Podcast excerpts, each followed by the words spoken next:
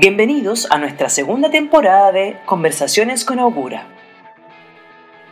Encantado de saludarlos, muy buenos días. Estamos en esta nueva actividad de podcast que organizamos eh, junto con el equipo de Augura Advices. En esta oportunidad tenemos un interesante tema y un invitado que realmente es un lujo para Augura y por lo tanto le damos las gracias por estar con nosotros. Nos referimos a Ricardo Cortés Valerino, eh, quien accedió a nuestra invitación y de verdad que te, damos muchas gracias, Ricardo, por estar con nosotros. Así que bienvenido. Gracias a ustedes por la invitación, Carlos, y feliz de estar colaborando en este tema que vamos a estar conversando hoy día, que es un tema de tendencia, un tema que creo que cada día es una necesidad para las organizaciones y para las personas y para los profesionales de los tiempos actuales en esta era digital. Sí, efectivamente, Ricardo, vamos a estar conversando acerca de la marca personal digital y todo esto que tiene que ver dentro de un contexto de probablemente la transformación eh, digital. Así que eh, sin más eh, información, sin más preámbulo, nos gustaría partir conversando contigo, dado tu trayectoria en esta materia. ¿Te parece? Perfecto. Vamos. Ok. Ricardo, cuando se habla de marca personal digital, ¿cuáles son los elementos que están a la base o cuáles son los elementos que dan su esencia? Bueno, lo primero hay que entender que eh, cada persona, cada profesional tiene su marca personal, una marca personal que ha desarrollado a lo largo de su trayectoria laboral, la cual puede haber sido eh, intencionada o que se ha ido dando por cómo uno ha desarrollado su, su, trayectoria laboral. Y poner un apellido digital es la articulación en ecosistemas digitales de esa marca personal. Es decir, los ecosistemas es un lugar más donde yo comunico, es un canal más donde yo comunico, pero lo más relevante e inicial es que la persona tenga bien estructurado y entienda el propósito que le quiere dar a su marca personal. Como te digo y repito, eh, la marca personal digital es algo que hoy día, dado que estamos en un, contexto y en una era digital se hace más necesario, tenemos canales como las redes sociales, la misma presencia de los blogs, etcétera, pero siempre recalco que nace de, una auto, de un autoconocimiento personal, nace de una estructuración y de entender cómo voy a querer usar este nuevo medio que es el ecosistema digital. Tradicionalmente uno usaba eh, la parte, como que se llama, las audiencias normales, los diarios, etcétera. Esto es algo nuevo, es un canal nuevo. Ricardo, y la necesidad de hablar de una marca personal digital, ¿viene desde qué época? Si lo pudiéramos eh, eh, en la línea del tiempo. ¿Desde cuándo se empieza a hablar de este concepto que hoy día nos impacta de manera relevante? Yo creo que siempre había una marca personal y yo creo que la gente ha buscado cómo comunicar eso. Eh, creo que una de, las, de los grandes cosa que hizo estallar este concepto son las redes sociales, claramente. Las redes sociales son un lugar donde todos los profesionales hoy día están interactuando, uno ve los presidentes que interactúan en Twitter y eso genera algo en el mercado, en un LinkedIn donde los, donde los profesionales van leyendo, articulando sus propuestas de valor. Eh, yo te diría como una respuesta un poquito eh, más amplia, que esto partió a fines de, los, de, la década pasada, de los 2000 y algo, con los blogs personales, que empezaron a usarlos muchos académicos. Pero la explosión, eh, sin lugar a duda, vino por las redes sociales. ¿Y esa tendencia o esta explosión se presenta en la misma época en nuestro país o tú me estás, nos estás comentando una tendencia más bien a nivel internacional o fuera de Chile? En términos generales uno ve muchas estadísticas que Chile ha liderado parte de eso. ¿ah? Eso tiene que ver por la capilaridad y, la penetración que ha tenido el celular en Chile. Uno ve en otros países cuando uno ve estadísticas de cómo la gente usa las redes, cómo la gente expone su marca personal y se da cuenta que Chile es mejor o está más allá del promedio del mundo. Por lo cual creo que esto que estamos conversando, si bien se puede producir en otras latitudes, pero Chile creo que es un ejemplo también de cómo se dan estas comunicaciones y esta, y esta presencia marca. Bueno, ahí hay un antecedente que tú señalas que es relevante eh, eh, mencionar, que en Chile somos cerca de 17 millones de habitantes. pero la cantidad de celulares que existe en nuestro país son cerca de 30 millones, lo que da cuenta que el número de equipos existentes en nuestro país prácticamente duplica a la cantidad de personas que hoy día existe, que es un, que es un dato no menor para toda esta industria y para el proceso que el cual tú describes. Exactamente. Creo que Chile se dice que hay más de un número o un aparato por persona y creo que eso, eso muestra y eso ha hecho que este concepto eh, haya ido de, menos a más. Sí, también eh, creo que esto de la marca personal articulada en forma estratégica en estos ecosistemas es algo que está partiendo, porque lo que hoy día se ha logrado es muy casuístico, o sea, son los jóvenes que tienen su Instagram, su Twitter, son algunos políticos, pero creo que esto de que las personas, los empleados o los eh, colaboradores de una empresa empiecen a ser embajadores, todo este tema de los influencers, pero realmente que empiecen a apalancar marcas, yo diría que es una cosa de los últimos años y creo que todavía queda mucho camino por andar. Ricardo, me gustaría hacerte una última pregunta en este primer bloque de conversación. En tu opinión, ¿cuándo una persona realmente se transforma en un influencer en las redes sociales?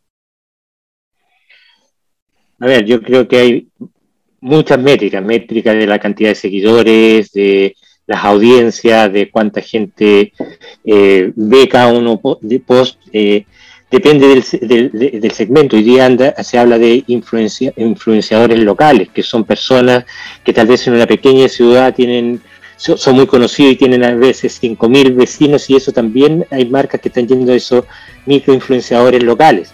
Entonces, lo importante es entender antes de dentro de tu estrategia de cuál es la audiencia que tú quieres llegar. Y cuando esa audiencia supera ciertos umbrales predefinidos de acuerdo al lugar y al contexto que tú estás, uno puede hablar de un influenciador. Perfecto. Ricardo, muchísimas gracias. Vamos a nos vamos a detener en este primer bloque, vamos a hacer una pausa y volvemos en unos segundos más. Escucha nuestra primera temporada disponible en Spotify y en nuestro canal de YouTube. Estamos de regreso en esta entretenida conversación junto con Ricardo Cortés Valerino. Ricardo él es ingeniero civil industrial y además es MBA, es MBA por la Universidad Adolfo Ibáñez y hasta pasado mes de junio fue concejal en el municipio de Las Condes. Así que Ricardo, reiteramos nuestro agradecimiento por estar con nosotros, dado lo complejo de tu agenda.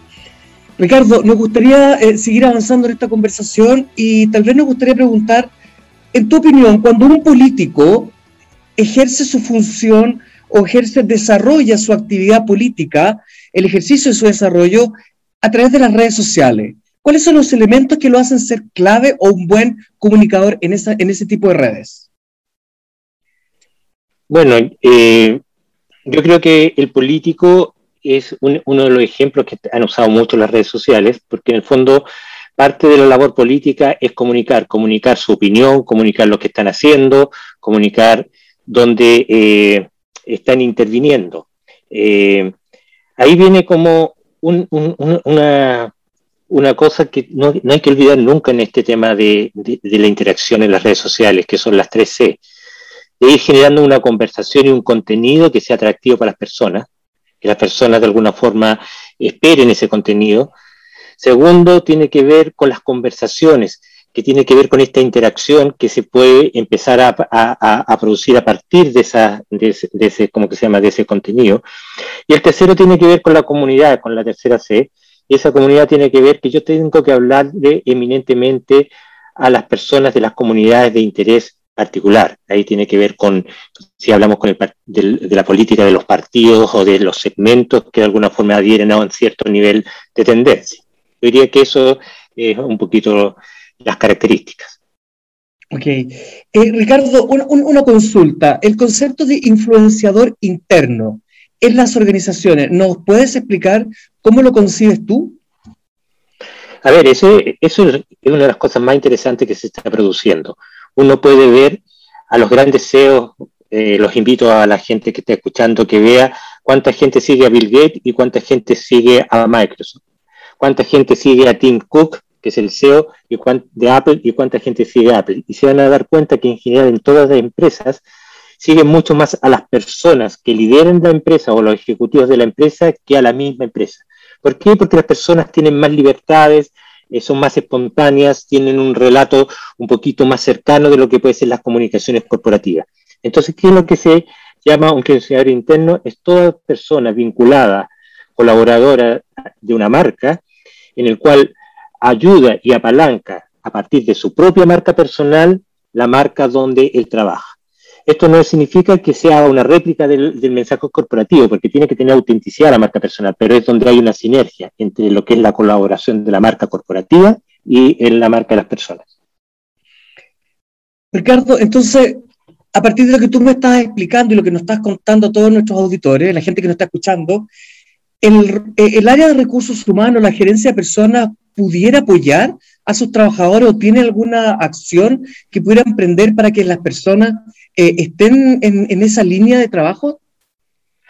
Fundamental del área de personas. Eh, marketing está preocupado de la, marca, de, la marca corporativa, de los atributos, de los productos, de todo, y lo, hace, y lo tiene que hacer excelente. Pero esta capacidad, esta habilidad, este entregar herramientas, es muy de la, de la, de la, de la, de las gerencias de personas. Son las gerencias de personas que tienen que generar estabilidades, tienen que generar estas capacitaciones, tienen que entregar esta conversación. Y por supuesto después tienen que entrar en una coordinación, porque el marketing también va a decir, oye, yo quiero que los especialicen en contenido, por ejemplo, y, que elaboren sus propios contenidos, o que pierdan la timidez los altos ejecutivos a estar opinando sobre la competencia. Hay algunas cosas que hay vasos comunicantes entre la estrategia de marketing, pero personas es la que se vincula con las personas de la organización y ahí tiene que haber un trabajo más profundo de lo que hasta el momento está haciendo. Ricardo, antes de cerrar este bloque, me gustaría eh, dejar enunciar una pregunta que vamos a conversar en esta, en, esta tercera etapa, digamos, de la conversación, y tiene que ver con los riesgos cuando eh, las personas no son cuidadosas en el manejo de sus redes sociales. De forma tal que te invito a una pausa y luego volvemos.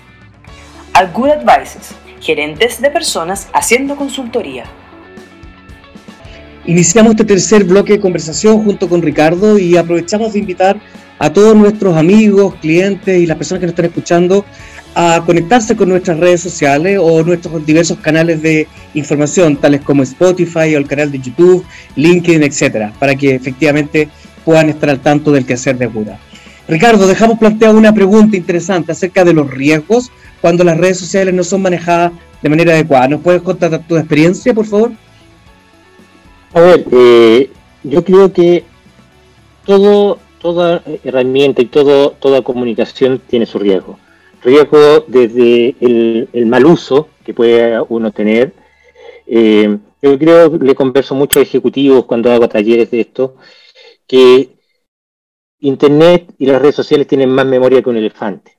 Por lo cual se conversa desde el inicio con los jóvenes de todo esto que hay que tener en cuenta, eh, no, no sobrepasar eh, el límite del respeto, eh, hoy día estamos en una sociedad mucho más opinante y creo que es bueno ser opinante, pero creo que el respeto es un, es, un tema. Lo segundo, hay que tener cuidados que tienen que ver con la, con la forma que estoy comunicando, porque hay mucha gente que es destructiva, opina negativo, pero creo que eso también hay que saber aislarlo. Yo creo que los mayores riesgos son los autogoles, como llamo yo, que las personas no tomen conciencia de lo poderoso o de lo que los puede impactar, algo que está fuera del respeto está demasiado descontextualizado a lo largo del tiempo. Ricardo, eh, bueno, estás mencionando conceptos claves, ¿no? Como el respeto, el manejo del vínculo entre las personas, y en ese sentido, incluso los procesos de selección de, ejecutivos de primer nivel o de la primera línea, es uno de los aspectos que se chequea al momento de la contratación de estos ejecutivos. ¿Tienes alguna experiencia o algo que nos puedas comentar en esta línea? A ver, eh, a ver, yo creo, hoy día creo que el tema de ser social, el tema de todos estos temas de la, de la, eh, de la marca personal digital, es una, es una habilidad, una habilidad que el recurso humano en los procesos de selección lo puede eh, medir. Hoy día hay herramientas que miden toda la reputación digital, hay herramientas que ayuden a valorizar, por lo cual es un elemento a considerar como, le, como, dice, como he dicho, es un elemento más. Y ahí yo creo que tienen que entrar a ponderar cuánto la marca que trae la persona, la empresa va a ayudar a, transformarlo o articularlo en los ecosistemas digitales o cuánto me voy a quedar con ella. Porque de repente puede haber personas muy valiosas que no tienen desarrollado y ahí uno va a, tomar eso y uno se va a preocupar. Entonces creo que ahí puede haber un mix, no, no es tan radical, pero dos cosas que, que tal vez son dos ideas, fuerzas importantes también para ir eh, cerrando el concepto. Uno, que todo cambio colectivo nace por un cambio personal. Si yo quiero, una organización o voy a estar en una organización digital, es bueno que yo parta siendo digital y una buena forma de partir es desarrollando mi propia marca. Eh, creo que ese es un concepto bien importante. Y lo otro, que no hay que tenerle miedo. Creo que para mucha gente y para muchas organizaciones salir de esta área de confort que ha sido tradicionalmente, que hay una sola persona que de alguna que es el que genera las comunicaciones. Hoy día hay una riqueza en que toda la comunidad de una empresa sea vocero de esa empresa y esté comentando. Y creo que eso es algo que dentro de la cultura organizacional hay que ir trabajando, hay que ir monitoreando, hay que monitorear, porque efectivamente hay riesgos, y eso es parte del rol de los liderazgos de los nuevos tiempos y un rol del liderazgo de la gerencia de personas en los tiempos digitales. Ricardo, ¿y el manejo de las redes sociales o el manejo de una marca personal digital también está asociado a ciertas habilidades, como tú señalas, y pareciera ser que el grupo etario al cual uno pertenece es un indicador de acercarse un poco más o un poco menos al manejo de estas redes? Por lo tanto, la pregunta es cómo personas que etariamente están distantes de esta experiencia, ¿cómo podemos ayudarlas a que ellos se acerquen a este manejo de, estas nuevas redes? Yo creo que algunas claves. Primero, perderle el miedo, de salir del área confort, de lo que están eh, eh, acostumbrados a entender que esto es un tema de habilidades que en la medida que uno pone intención lo hace. A mí me toca capacitar a grupos de ejecutivos importantes eh, y, me doy cuenta que parten tímidos y después empiezan a tomarle, a sentirse más cómodos, le empiezan a, le empieza a gustar este tema, empiezan a ver que la, que la interacción y, la articulación de la marca personal también los lleva a estar leyendo cosas interesantes, entendiendo qué está pasando en el mundo y se empiezan a entusiasmar. Yo creo que esto tiene que nacer de una intención de uno, ojalá la oriente al fin específico que está logrando para que tenga una intención, eh, más que entender o vivir, también tenga una intención de lo que está haciendo. Y, creo que hay capacitaciones, hay talleres, hay cursos, hay conversaciones como esta que, que en el fondo gatillan ese tipo de, situaciones. Yo creo que hay que atreverse, eso es el, punto de partida. Perfecto, muchas gracias. Ricardo, estamos en tiempo. Eh, de cerrar nuestro eh, podcast. Eh, te agradecemos nuevamente tu participación con nosotros y te dejamos el micrófono abierto para que puedas compartir alguna idea con la audiencia que te está escuchando. Bueno, primero agradecer, Carlos y Augura, esta invitación. Eh, quiero invitarlos a que internalicen la importancia de esta articulación en el ecosistema digital de todos los ejecutivos. Es la potencia de las personas. Carlos habló de la edad, pero hay que hablar una cosa, que hoy día vamos a vivir 90 años y nuestra labor profesional, nuestra motivación profesional va a durar mucho más tiempo que solo el corporativo, por lo cual mientras antes parta aprendiendo, motivándome y generando este activo en los ecosistemas digitales de mi marca personal, mejor proyección voy a tener para el día de mañana, para hacer consultorías, para estar en directorios, para la academia, etcétera. Así que la invitación es anímense, atrévanse y empiecen a generar. Y a, y a las organizaciones de personas tomen este tema que también es un tema a desarrollar dentro de las organizaciones para generar habilidades y potencia a la marca corporativa a través de la marca personal digital de las personas. Y muchas gracias de nuevo, Carlos, por la invitación. Gracias a ti, Ricardo. Estamos en contacto y nos despedimos hasta una próxima actividad para todos nuestros amigos, clientes y las personas que nos escuchan. Hasta pronto. Conversaciones con Augura, un podcast de Augura Advices.